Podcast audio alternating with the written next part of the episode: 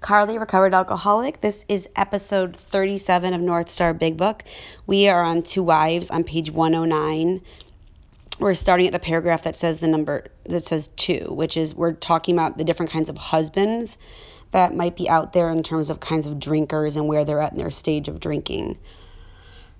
it says your husband is showing lack of control. So I above this paragraph I wrote number 2 crossed the line because remember, husband number one is not an alcoholic. They don't have a physical or a mental obsession. Husband number two crossed the line has physical and mental. So this person has a physical allergy, they have a mental obsession. It says he is unable to stay on the water wagon. I underlined even when he wants to. I wrote next to that lost power of choice. So if we want to stop drinking, we can't stay stopped. That's because we've lost the power of choice. That's the mental obsession.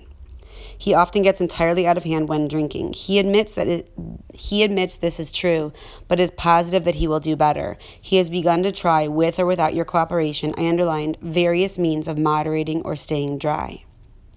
Maybe he is beginning to lose his friends. His business may suffer somewhat. He is worried at times and is becoming aware that I underlined he cannot drink like other people. And above that, I wrote physical. The reason why we can't drink like other people is because they don't have the physical allergy. There's not something in their body that sets off a switch that says, all bets are off, give me more. He sometimes drinks in the morning and through the day also, to hold his nervousness in check. He is remorseful after serious drinking bouts and tells you he wants to stop. But when he gets over the spree, I underlined, he begins to think once more how he can drink moderately next time. I double underlined think. And I wrote on the side, believes the lie. And then I wrote mental obsession. Believes the lie, mental obsession we think this person is in danger. So that's the first 100 men and women. They're saying this person's got a physical allergy, mental obsession. They keep trying to control it. They're not able to control it. These, these are the earmarks of, I underlined, a real alcoholic. Perhaps he can still tend a business fairly well. He has by no means ruined everything. As we say among ourselves, he wants to want to stop. And then we're going to talk about husband number three. this husband has, I underlined, gone much further than husband number two though once like number two, he becomes worse. Um, I knew I was definitely past number two when I was reading this because I'm always trying to identify to, to keep my alcoholism fresh in terms of remembering. And um, on this paragraph, I put a little check mark next to every single identifying mark I had for husband number three. His friends have slipped away, so I checked right there. His home was a wreck. I checked right there. I checked I could not hold a position. Maybe the doctor has been called in. I checked that. And the weary rounds of sanitariums and hospitals has begun. I checked that. He admits he cannot drink. I checked that, like other people, but does not see why. I checked that. I checked he clings to the notion that he will yet find a way to do so. I underlined he may have come to the point where, I underlined in red, he desperately wants to stop but cannot. Above, he may have come to the point, I wrote, lost the power of choice. And above, he desperately wants to stop, I wrote, mental obsession. His case presents additional questions which he, we shall try to answer for you. I underlined, you can be quite hopeful of a situation like this. What I love about this part of the book is that they're telling us the more miserable and lost and desperate your case, the easier it's going to be to get sober. And then here's husband number four. And I also checked some of these.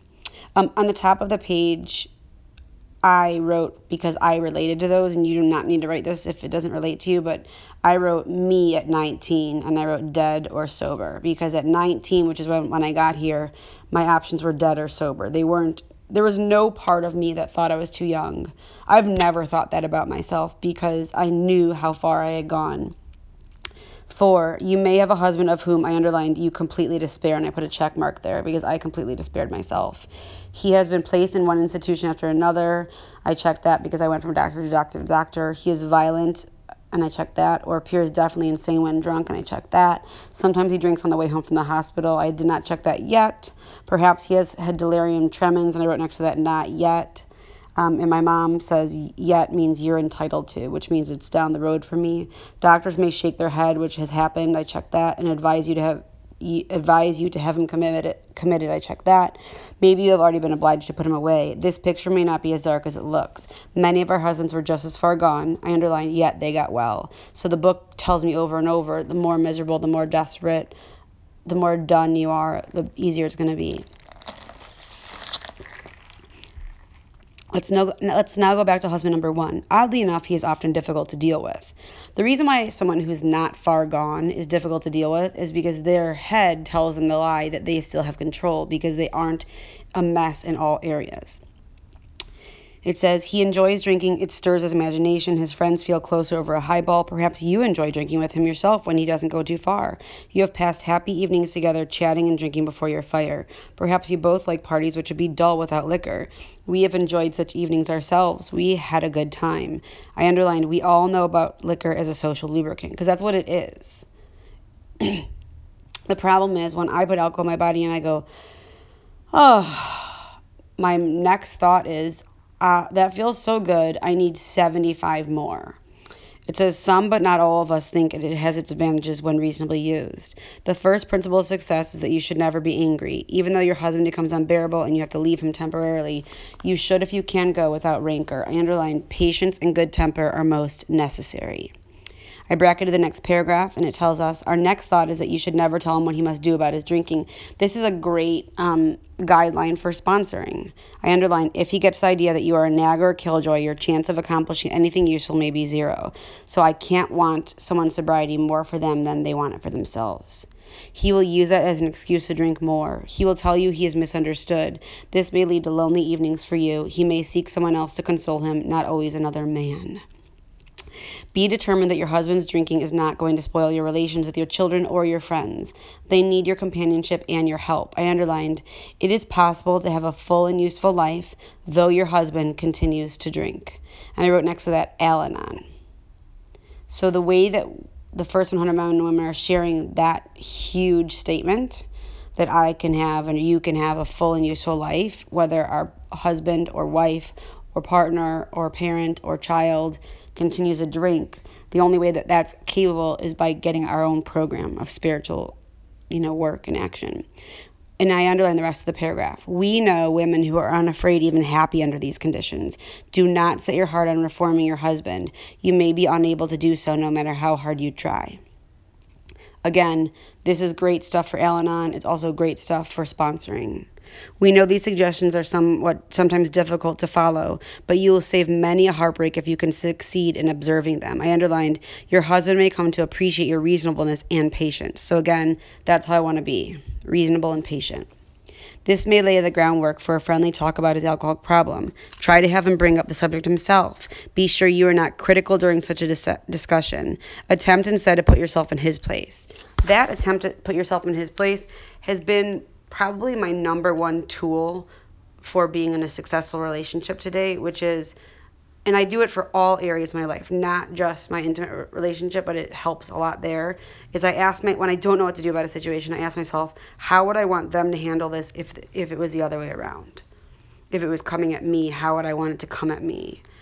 And if I was the one with the alcoholic problem, how would I want to be approached? I underline the next sentence, and it's a great tool that I can use. Let him see that you want to be helpful rather than critical.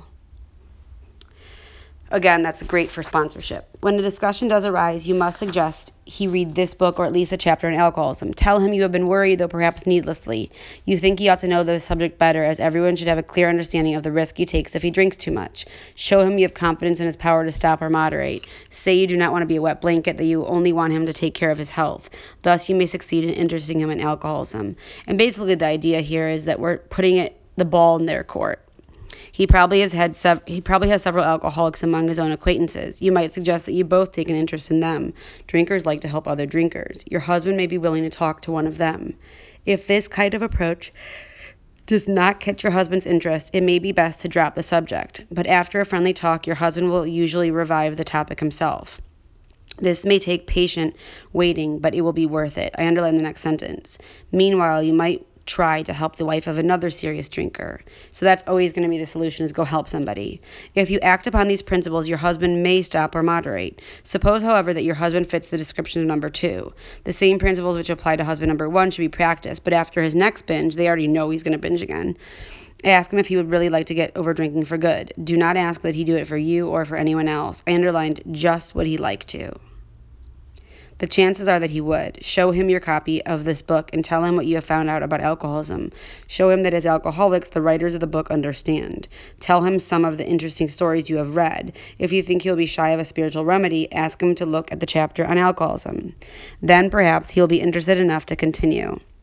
I wrote on the top of 113 once gravity and doom of problem is vaguely understood, once gravity and doom of problem is vaguely understood, an alcoholic is more likely to seek a solution. An alcoholic is more likely to seek a solution. So I'll read that one more time. Once gravity and doom of problem is vaguely understood, an alcoholic is more likely to seek a solution. So it's my responsibility to explain it to the alcoholic when they're miserable. It says, if he is enthusiastic, your cooperation will mean a great deal. I underline the next two sentences. If he is lukewarm or thinks he is not an alcoholic, we suggest you leave him alone. Avoid urging him to follow our program. I wrote on the side, don't push, no struggle. Don't push, no struggle. So if the if your sponsee or your husband or your wife or your best friend or your girlfriend or boyfriend or kid doesn't think they're an alcoholic or is just lukewarm about the program, leave them alone.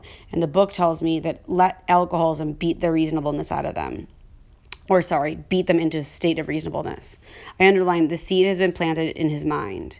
And that is my truth too. The seed was planted in my mind when I was 13 and 14 and 15 and I would go to the rooms of Alcoholics Anonymous and Al-Anon and Alateen volleyball games and picnics and I saw AA in action and I knew that it was a place I could go.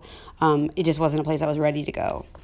It says he knows that thousands of men, much like himself, have I underlined and circled the word recovered. So there's the promise. I don't have to be a recovering alcoholic for the rest of my life. I no longer have the symptoms of alcoholism. I no longer have a body that can't process alcohol. I no longer have a body that physically needs alcohol, and I no longer have a mind that tells me it do- it needs alcohol. I'm not able to process alcohol. I have an allergy, so I don't drink. But my mind and my body are no longer requiring it. But don't remind him of this after he has been drinking, for he may be angry. Sooner or later, you are likely to find him reading the book once more. I underline the next two sentences. Wait until repeated stumbling convinces him he must act, or the next sentence. For the more you hurry him, the longer his recovery may be delayed. And I put a star next to that. So they're telling me again in very clear instructions let them fall. Here's husband number three. If you have a husband number three, you may be in luck. Being certain he wants to stop, you can go to him with this volume as joyfully as though you had struck oil. He may not share your enthusiasm, but he is practically sure to read the book and he may go for the program at once. If he does not, you will probably not have long to wait. Something that I have written down here that you only have to write if you can relate. I wrote, I struggled with not wanting to stop. I knew that something was so wrong with me, but I didn't want my problem to be what I was putting in my body. I wanted my problem to be that I needed a different medication or a different doctor or that it was your problem or your problem and that you needed to change. I didn't want the change to need to be that I couldn't drink or get high anymore. I didn't want that to be the problem. And so even though I knew it was killing me, I didn't want it to be that. I underline the next two sen- next three sentences. Again, you should not crowd him. Let him decide for himself. Cheerfully see him through more sprees. And oh my goodness, I can't even imagine how hard that must be for the family who's so emotionally connected and terrified because the stakes are so high. Talk about his condition in this book only when he raises the issue. I underlined in some cases it may be better to let someone outside the family present the book they can urge action without arousing hostility because there's not an emotional connection. If your husband is otherwise a normal individual, your chances are good at this stage. You would suppose that men in the fourth classification would be quite hopeless, but that is not so. Many of Alcoholics Anonymous were, were like that. Everybody had given them up. Defeat seemed certain, yet often such men had, had underlined spectacular and powerful recoveries. I say that sometimes about people that we see um, going in and out that are struggling super hard, and I tell them you're going to either have an amazing story and you're going to be able to help so many people, or you're going to die an alcoholic death. There's no other option for an alcoholic like you. Um, and I only say that after they've identified themselves as an alcoholic multiple times and worked the book with me and stopped doing the work. On 114, it says, There are exceptions. Some men have been so impaired by alcohol that they cannot stop. I underline the next sentence.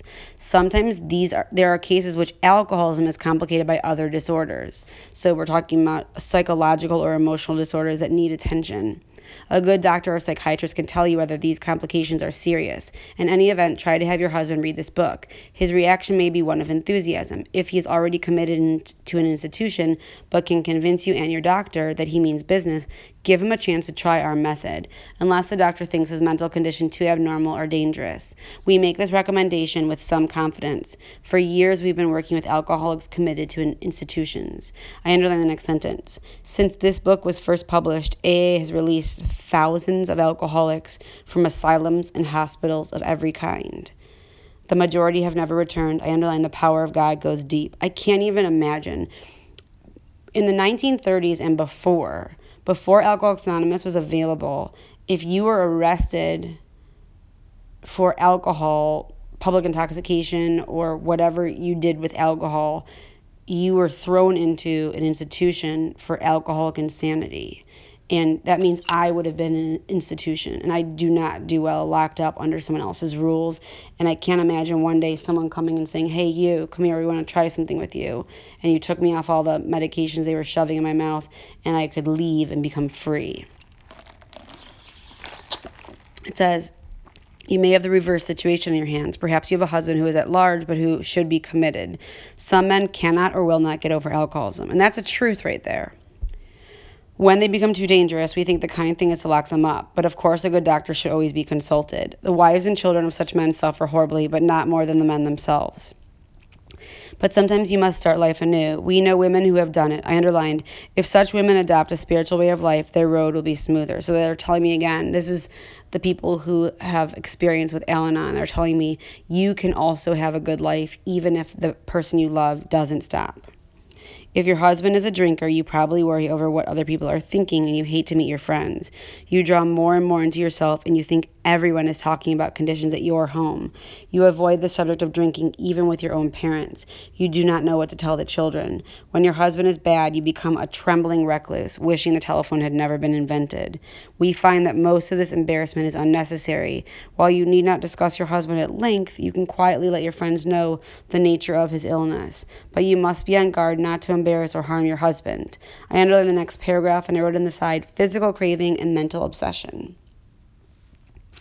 When you have carefully explained to such people that he is a sick person, that's what that means, that we have a physical craving, the mental obsession, you will have created a new atmosphere. Barriers which have sprung up between you and your friends will disappear with the growth of sympathetic understanding.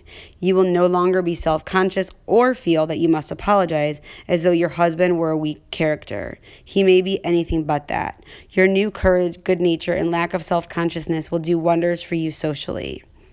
The next paragraph um, is about dealing with the children, and my sponsor told me, and I wrote this on the side children need proper loving guidance. To remember that above anything else. Children need proper loving guidance. They don't need to be lied to. They don't need to be told something to protect them.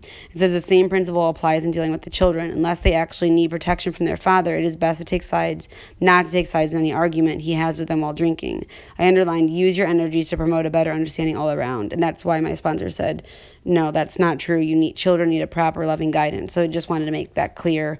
We don't let our children have to fight with their alcoholic, active alcoholic parent. Then that terrible tension which grips the home of every problem drinker will be lessened. Frequently you have felt obliged to tell your husband's employer and his friends that he was sick, when as a matter of fact he was tight. Avoid answering these inquiries as much as you can. Whenever possible, let your husband explain. I underline the next sentence. Your desire to protect him should not cause you to lie to people when they have a right to know where he is and what he is doing.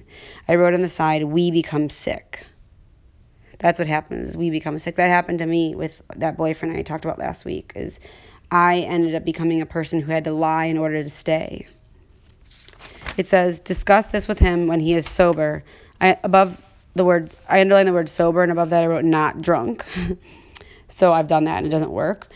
Discuss with him when he is sober and in good spirits. Ask him what you should do if he places you in such a position again. But be careful not to be resentful about the last time he did so. And I wrote it on the side, keep it factual. There is another paralyzing fear. You may be afraid your husband will lose his position. You are thinking of the disgrace and hard times which will befall you and the children. This experience may come to you, or you may have already had it several times. Should it happen again, regard it in a different light. And I underline the next sentence. Maybe it will prove a blessing. This is something that I try to practice when I'm struggling or when something happens that I didn't plan on happening, happening or when something goes away that I didn't want it to go. And I try to say out loud and to myself, maybe this will prove a blessing. Oh, the party was canceled. We need to go here. Oh, it's a rain rained out situation. We need to go here oh, your flight got canceled. You know, whenever something it seemingly seems like a not good thing, maybe it'll prove a blessing. And for me, the spiritual practice is actually saying that before it proves a blessing, saying that and, and acting as if that this could prove a blessing. It may convince your husband he wants to stop drinking forever, and now you know that he can stop if he will. I underline the next sentence. Time after time, this apparent calamity, so it feels like a calamity, has been a boon to us. The word boon is a friend that's ba- that a friend that specifically is there for you when you're struggling. So this apparent calamity has been a boon to us, for it opened up a path which led to the discovery of God. I underline that. And I, I wrote on the side, we don't always know what's good or bad. And I wrote the word good with quotation marks and the word bad with quotation marks around it. We don't always know what's good or bad. Sometimes losing the job and not being able to fly back to New York or drive back to New York on a train is going to be what our co founder Bill Wilson needed to start Alcoholics Anonymous, right? So we just don't always know. Um, there's been a lot of things in my life that on the outside looked like a horrible idea and then it ended up being a gift. And one of the things that I've experienced in my sobriety is that the apparent calamities or real calamities in my life, because life is promised to be ups and downs and trials and low spots, are also the times where I get closer to God and closer to the woman I want to be, and I'm more um, authentically me and more of service. I bracketed the next paragraph, and it says, "We have." We have elsewhere remarked how much better life is when lived on a spiritual plane. If God can solve the age old riddle of alcoholism, He can solve your problems too. We wives found that, like everybody else, we were afflicted with pride, self pity, vanity, and all the things which go to make up a self centered person, and we were not above selfishness or dishonesty. As our husbands began to apply spiritual principles in their lives, we began to see the desirability of doing so too. So again, they're reminding me I can find a happy life if I apply spiritual principles in my life. And that's true across the board.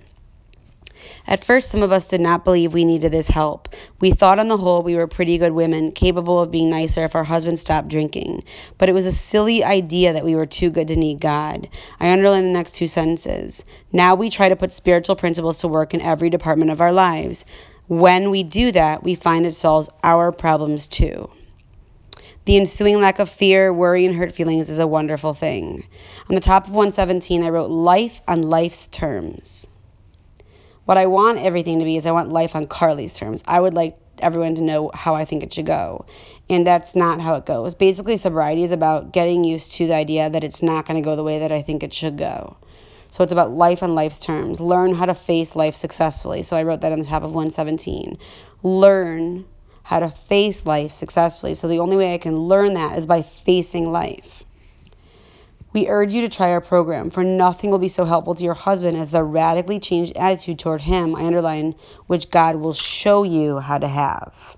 And that's a reminder that God's going to show me how to do that. So I need to ask God for help. Go along with your husband if you possibly can. If you and your husband find a solution, above a solution I wrote gone through 1 through 9. So let's say they've just gone through 1 through 9. That's the solution for the pressing problem of drink, you are, of course, going to be very happy. I underlined, but all problems will not be solved at once, so there's a promise. They're going to talk about a couple of promises on this page. The, pro- the promise is that all problems are not going to be solved at once. Seed has started to sprout in a new soil, I underlined, but growth has only begun. And I wrote on the side, life. This is life. It's promised to be up and down. I can expect that things are going to be up and down and hard and fun and awesome and terrifying. In spite of your newfound happiness, I underline there will be ups and downs. I underline the next paragraph, the rest of the paragraph. Many of the old problems will still be with you. This is as it should be. I bracketed the next paragraph and I underlined the entire paragraph. In the top of the paragraph, I wrote, Learn through practicing 10, 11, and 12. Learn through practicing 10, 11, and 12. So I'm going to learn what they're saying in this paragraph through practicing 10, 11, and 12. The faith and sincerity of both you and your husband, I underline, will be put to the test. So the book promises me my faith, which in God, they're talking about my higher power, will be put to the test. I underlined these workouts should be regarded as part of your education, for thus you'll be, I underlined, learning to live. They're teaching me how to live. I underlined you will make mistakes, but if you are in earnest, they will not drag you down. Instead, you will capitalize them. So I can take where I fall down and mess up and use it to help somebody else. I underlined a better way of life will emerge when they are overcome. I wrote on the side changing liabilities, changing liabilities into equal and opposite assets. Changing liabilities into equal and opposite assets.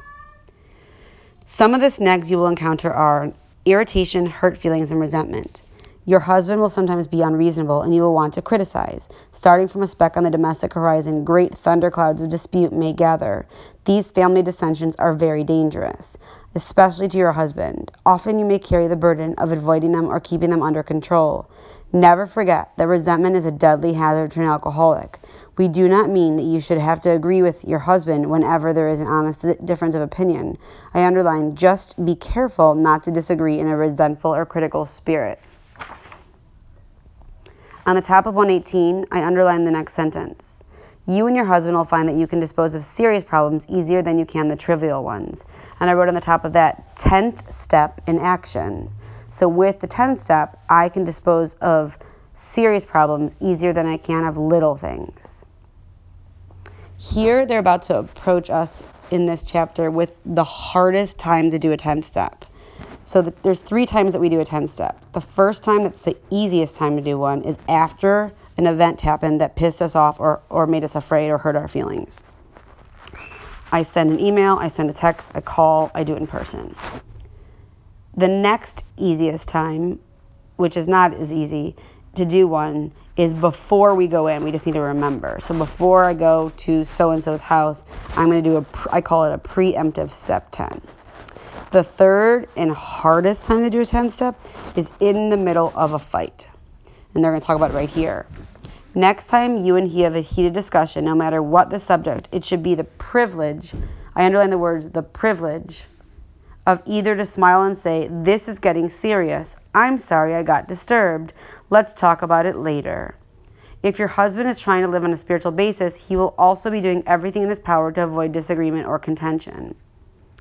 And I wrote down um, what my sponsor gave me as their example. I wrote, I love you. I'm listening to you. I'm probably being selfish, but give me a few moments. So I love you. I'm listening to you. I'm probably being selfish, but give me a few moments. I've done this three times so far in my entire sobriety. Um, and what I do in the middle of the argument, and I hear myself getting arguey, is I stop and I say, and I actually do like the T, like like players do in timeout for a timeout, and I go, I need to do a 10 step, and my spon my spon my partner does 10 steps also, so he knows, and he probably can tell that I need to do one. So he's never fought me and been like, no, I don't want you to do a 10 step. It says, Your husband knows, I underline, he owes you more than sobriety. And I put a star next to that to remind myself that there's so much more than sobriety here. He wants to make good, yet you must not expect too much. His ways of thinking and doing are habits of years. I underline the next one, two, three sentences. Patience, tolerance, understanding, and love are the watchwords. Show him these things in yourself, and they will be reflected back to you from him. Live and let live is the rule. If you both show a willingness to remedy your own defects, there will be little need to criticize each other. We women carry with us a picture of the ideal man, the sort of chap we would like our husbands to be. It is the most natural thing in the world, once his liquor problem is solved, to feel that he will now measure up to that cherished vision. The chances are he will not, for like yourself, he is just beginning his development. And it says, I underline the words, be patient. We're going to stop right there. I know we're so close to being done. Next week, we'll finish the last three pages and we'll get into the family afterward, which is a really heavy and important chapter. I hope you found as many tools and identification as I did, and I hope you have an amazing week. It's totally up to you.